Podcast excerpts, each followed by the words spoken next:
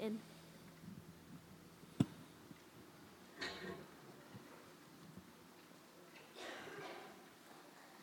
Hosea 11, 1 through 4.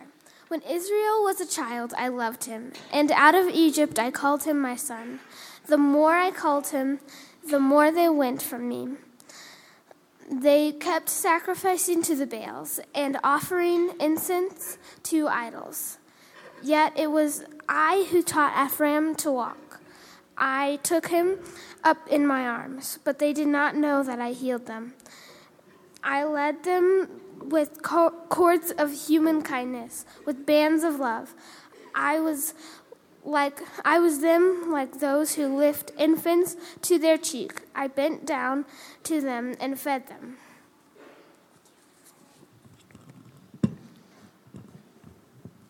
Good morning, I'm Keely, and I'm going to read a reflection on um, God as parent, but more, more specifically, um, God as mother. And the passage that Lucy read is a picture um, of God um, in a very motherly, motherly way. So, relating to God as mother um, is new to me. Um, and yet, it has been one of the most meaningful shifts in my spiritual life. It all started with a poem. A couple years ago, I heard a poem by Alison Woodard that begins like this To be a mother is to suffer, to travail in the dark, stretched and torn, exposed in half naked humiliation, subjected to indignities for the sake of new life to be a mother is to say, This is my body, broken for you. And in the next instant, in response to the created's primal hunger, This is my body, take and eat. The poem continued, and I wept, hearing my work as a mother, likened to Christ's work in this world, opened my eyes to see myself and to see God in a completely new way God as mother and self in God's image. I grew up knowing I was made in God's image, but I didn't know till I heard that poem how difficult it had been for me to truly connect with the idea of being made in God's image because God was male and I looked nothing like him. But the men in my life sure did. They must be the ones that look like God. Their voices are the, must be the ones to be trusted.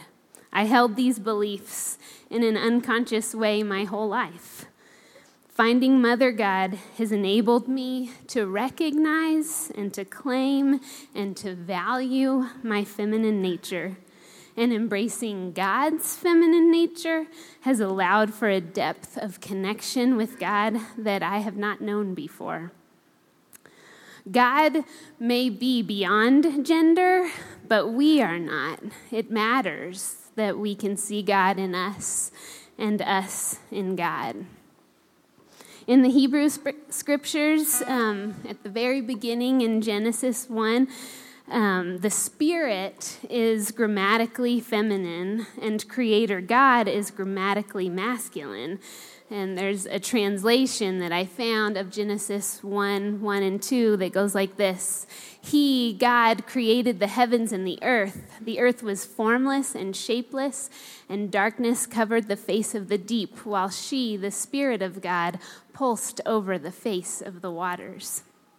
We see the Spirit similarly in Luke 1 um, with Mary at the Annunciation.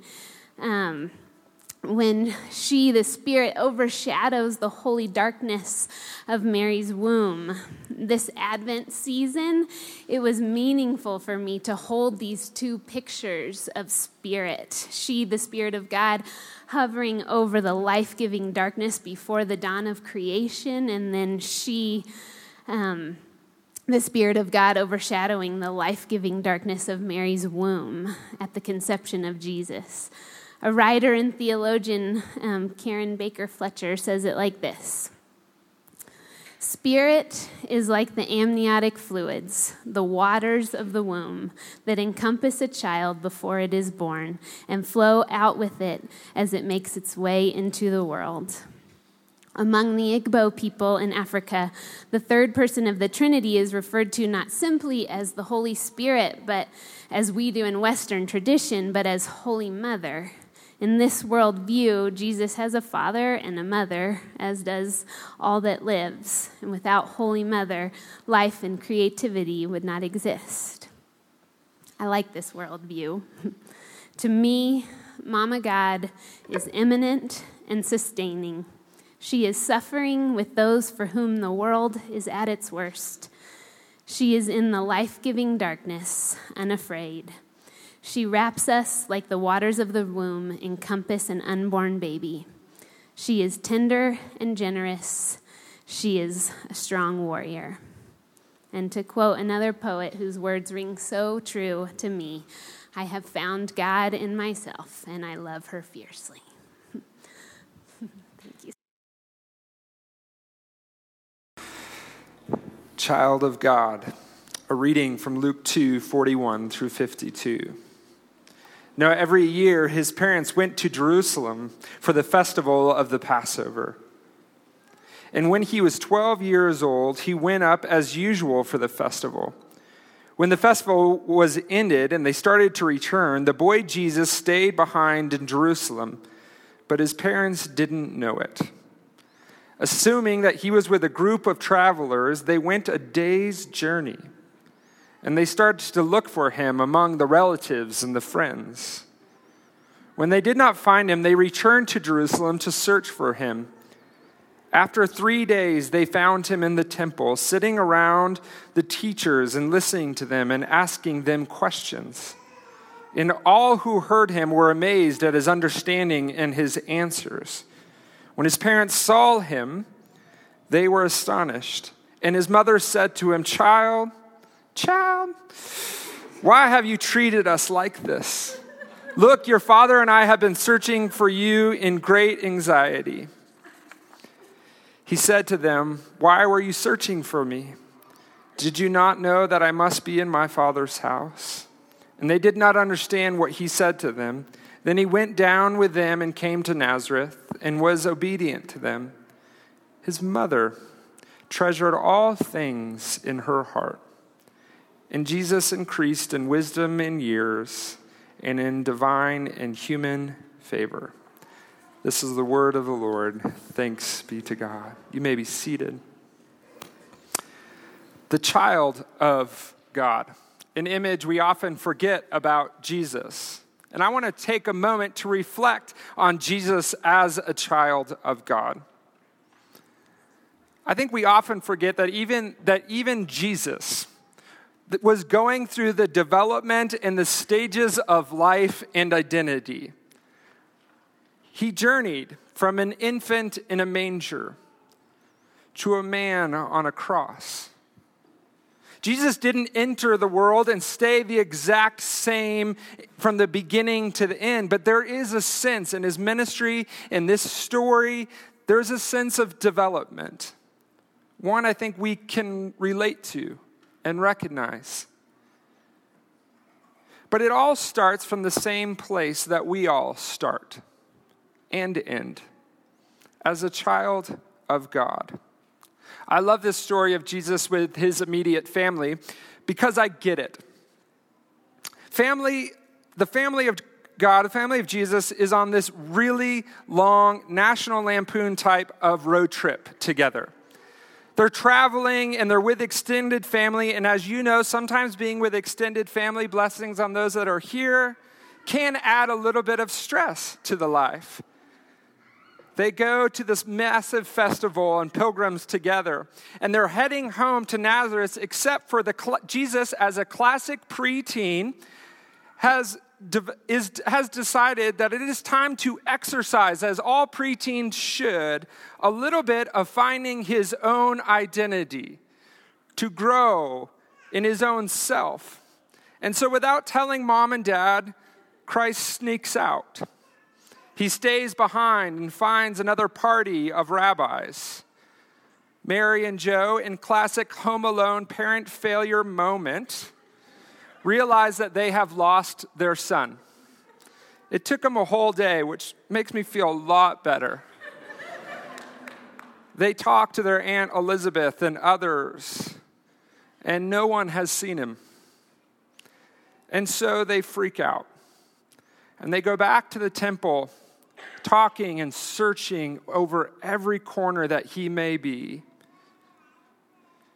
And Mary and Joseph, they find him, and they are not pleased at all. Sweet Mary seems a little angry, and she should be. I love how it's put in the translation, the message. The teachers were, were all quite taken by Jesus, impressed by his sharpness and his answers. But his parents were not impressed. They were upset and hurt. His mother said, Young man, why have you done this to us? Your father and I have been, have been half out of our minds looking for you. In our own family situation, we talk about this as each individual in the family doing their job. Jesus' job at this stage of his life is to explore his personal development to search and finding his own identity outside of the nuclear family, to, play, to pay close attention to, to some of that voice inside of him and in his soul, to try to find a new and hopeful, authentic way of being. Mary and Joseph's job is to call him out for testing the new identity of the new identity waters, for being it seems disrespectful and dangerous in grounding him for such things. Each person is doing their job of development.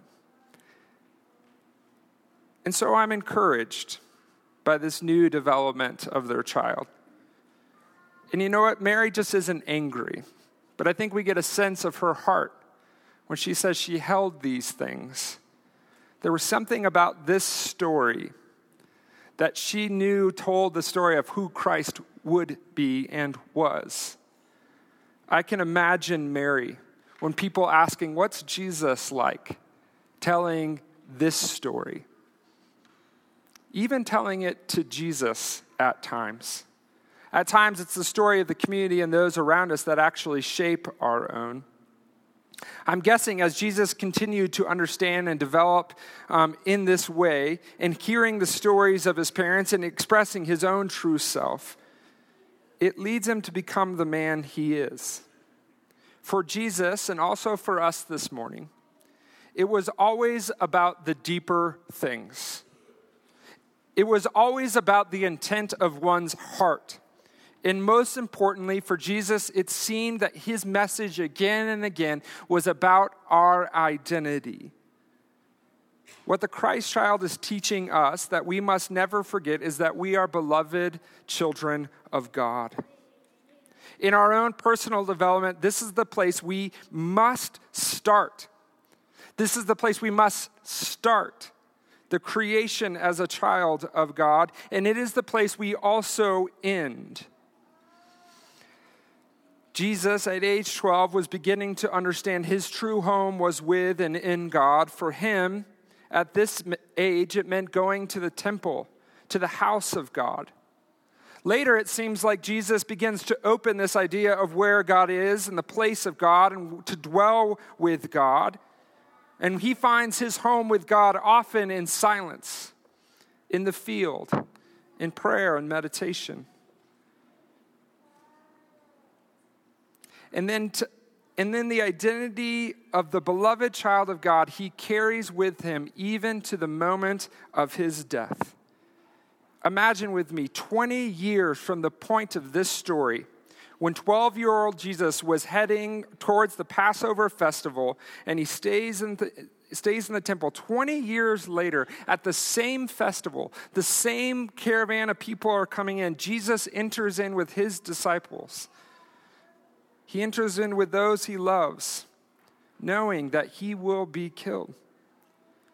He walks through the full lifespan of development from baby to, to preteen to growing to one who loses his life. And at the center of all of it, he is able to do so with the pure identity of a beloved child of a good God. So, what about you? What would it take for you truly to believe that through Christ you are a beloved child of God? Do you have the courage to hold and to live to that identity? I want to end with this. I went on a retreat, and uh, a 70 year old man was leading our retreat, and he was amazing, and he had been through a lot in his life. And he recognized himself towards the end of himself as a child of God. And he read this story that's called What's True About You. And so it's a small little book that someone wrote um, for her friends and family um, that you can get and put your own name, or I've got a couple copies, one for myself and one for my kids. I read it to them at night and they don't like it, but that's okay. They're doing their job and I'm doing mine. What's true about you? Will, what's true about you, little man, is that God has loved you before time began. He made you just the way you are funny and warm, strong and smart. Remember each moment what's true about you. What others may say, what others may do to make you feel bad or put shame on you, it's not what your good God says about you. He says you are valuable, caring, and kind, generous, loving, and worth all his time. He loves to be with you at work and at play, so keep your thoughts on Him throughout the day. Although you are tough, some things will bring you pain. Remember God's near through the sun and through the rain. Learning to see Him, feel Him, and hear the powerful things He says in your ear is the key to knowing just who you are God's little man, dear to His heart. So when you are hurt, broken within, sit quiet and wait and listen for him. He'll speak in your thoughts so soft and so clear. Will, you are safe. I am here. My power is great. My strength is enough. My healing will come as you trust in my love. I see clearly what to do, and I will always take care of you. So no fear, stand strong. The answer will come. Keep your eyes off the world and look at my son. Jesus has made a way for you, and I feel about him as I feel about every single one of you. You are mine, my joy, in you I delight. Through you, the brightest day and the darkest night. Lean back unto me, and I will carry you. Depending on me, true strength will you prove. And as each moment comes, may your way comes, may your thoughts be consumed with things excellent, loving, pure, and true. Whatever you see, say, whatever you do, you can't change the way that I feel about you. So will Amy, Stephen, Adam, Elliot. So, Will, listen as I keep speaking to you all the things that are true about you. My friends, I think the thing is is we are too scared to believe that we may be the beloved children of God. We're too scared for that to be true because the light that shines in us through the love and the grace and the forgiveness of Christ is too overwhelming. But just like Christ took it on, so are we, that we are all children of God. May this be true about you. Amen. Take a seat.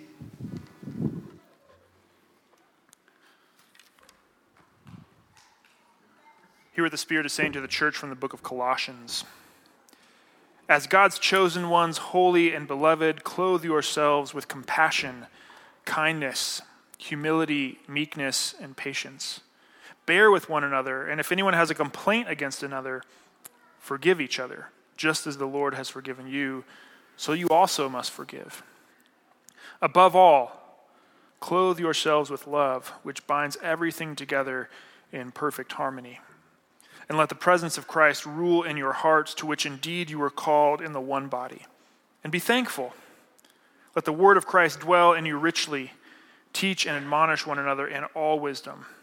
And with gratitude in your hearts, sing psalms, hymns, and spiritual songs to God. And whatever you do, in word or deed, do everything in the name of the Lord Jesus, giving thanks to God the Father through him. This is the word of the Lord. Thanks be to God. Well, if we haven't met, my name is Adam. I serve here as one of our pastors, and I have a question for you all. Many, many of us have come maybe very recently, or maybe we're still with our families. So I have a question, especially to the kids. So, kids, can I get your ears? I want to know what is your family like? Go ahead and shout out what are some things your family is like?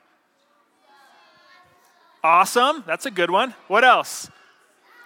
Fun, ambitious, adventurous. What else? Over here? Tell me. Great. You guys are so nice to your families. All right, adults, what else? What, what is your family like? Maybe imagine going on a road trip. What's happening? Tell me some words, some, some descriptive words of what your family is like. Craziness. What else? Funny. I, I, know for, I know for my own life, this is chaotic and silly. There's probably some singing and crying like at the same time. Um, if you sat down at a meal with us, you, you, could, you could be in real danger of being very dirty by the end of the meal. We're all kinds of silly and funny, and it's fun to think about like, what are we like as families? Maybe, maybe you've thought about that, but maybe you haven't. And I to invite us to think about like, what is the family of God like? What might it be like to go to dinner or go on a trip with God's family? Let's take a minute and picture that in your mind. What is that like?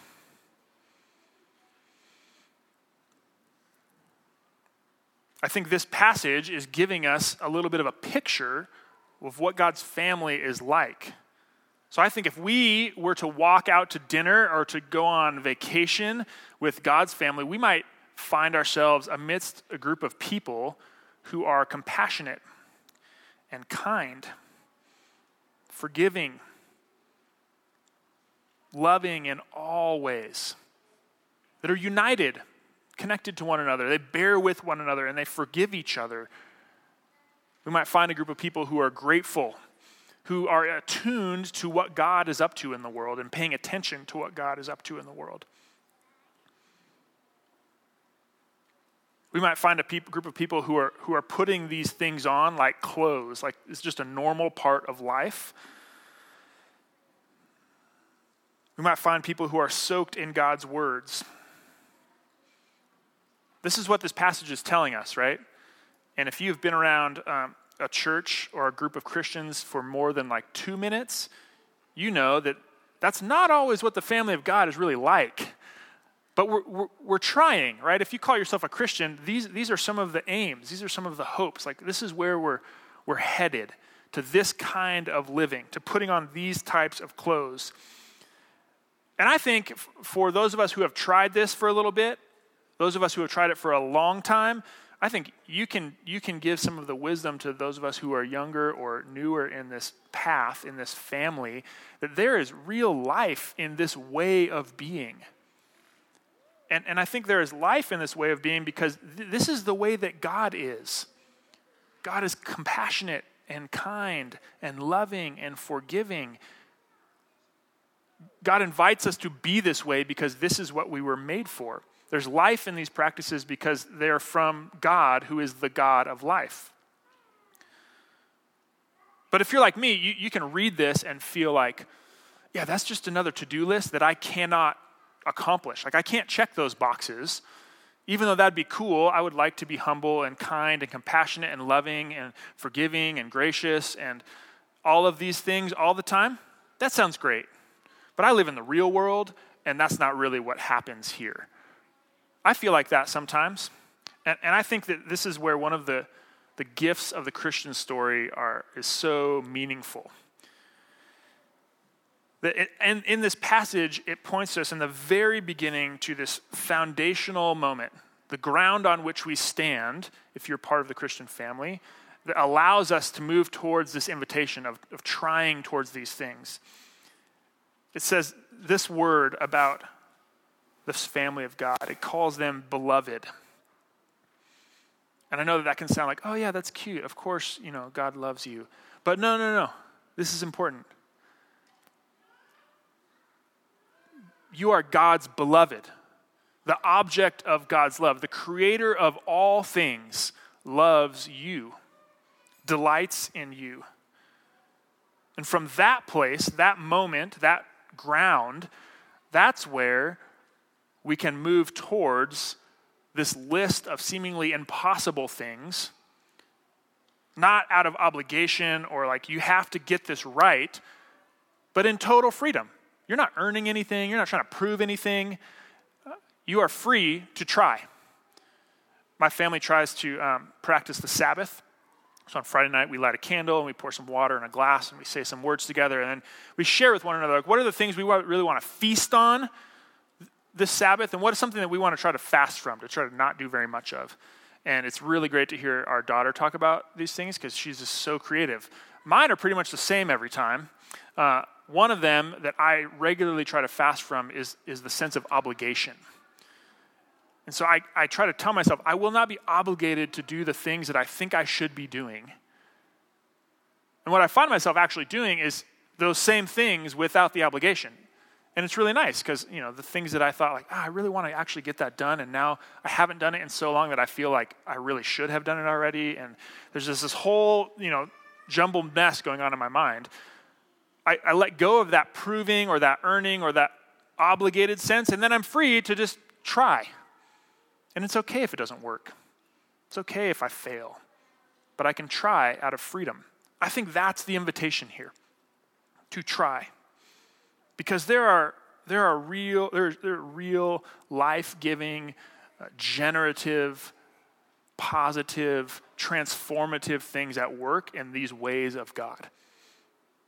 And they grow in us a full, rich, vibrant life that's heavy with the good fruit of gratitude, of compassion, of kindness, of love. These are good things. Okay, so that's what God might be like, or what God's family might be like, what at least God's family is aiming for. So I have another question. I just want you to think about this one in your mind for a second. Why is your family? Why is your family? How, how would you answer that?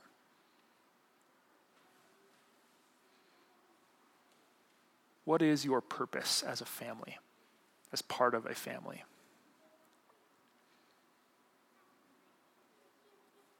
Some of us might have a really clear answer to that. We've thought about it, we wrote it down, we tattooed it on our bodies. Some of us might not have a clear answer to that. We're not sure. I know some people are thinking, like, I didn't choose this, it just happened to me, and there's no why. I'm trying to escape these people, or something of the sort. But I encourage you to think about why is your family? Whether you're starting a new family or you're part of your family of origin, like whatever family you want to connect it to, why? What is your purpose? And I think we need to bring that question to God's family. Why is God's family? What is the point of all of this? Why did God gather a group of people? And I think there are lots of nuanced ways to talk about this. Different faith traditions will answer it in different ways. But I think it all boils down to one idea that God's family exists to bless the world. That God's family exists to bless the world. I like to think of it in, in kind of two ways. One way we just talked about all the what, what God's family might be like or be trying to be like.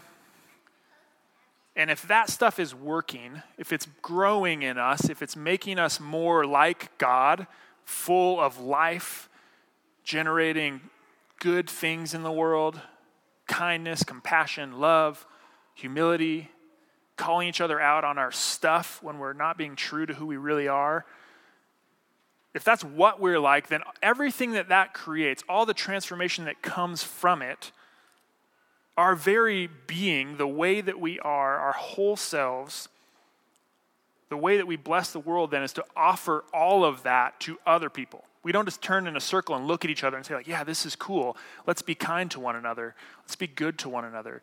We actually turn outwards and say, this is for everyone else. And so we see our work, our friendships, our money, our imagination, our skills, and we employ all of it for God's good purposes of renewal, of fullness, of wholeness for all of creation. To bless this world. So the very life that is, exists within the family of God is for other people. That's one way that I think God's family is called into this purposes of God to bless the world. The other way, I think, is, is to actually invite all people into the source, into the family itself, to receive the goodness, the wholeness, the fullness of God that is practiced in kindness and compassion and mercy, forgiving, and love.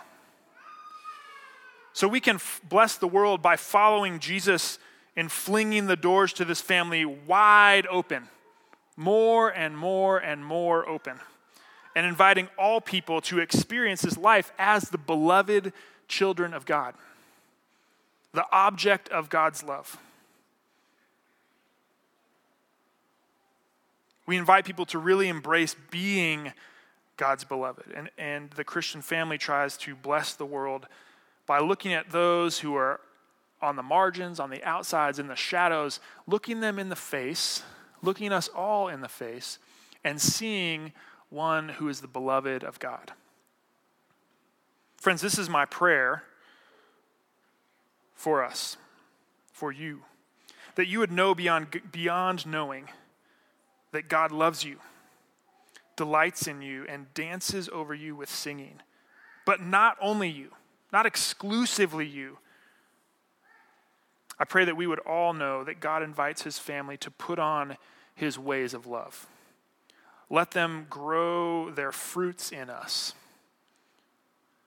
Not for our benefit, but in order to offer our whole selves, our whole lives to all people, so that we might say with full hearts and broad smiles to all people we meet, Welcome, welcome, please come in. Enter the family of God. Know that you are beloved. Please pray with me.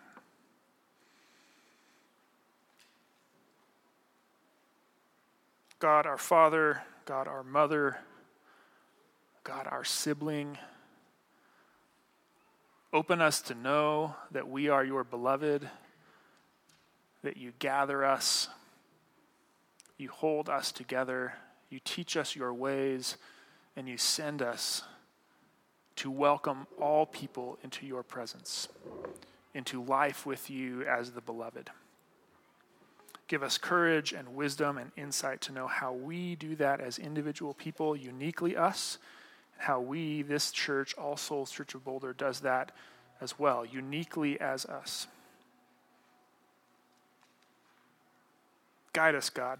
Fill us with your life so that we might send it out in your name for your glory and to bless this world. In the name of the Father, the Son, and the Holy Spirit. Amen.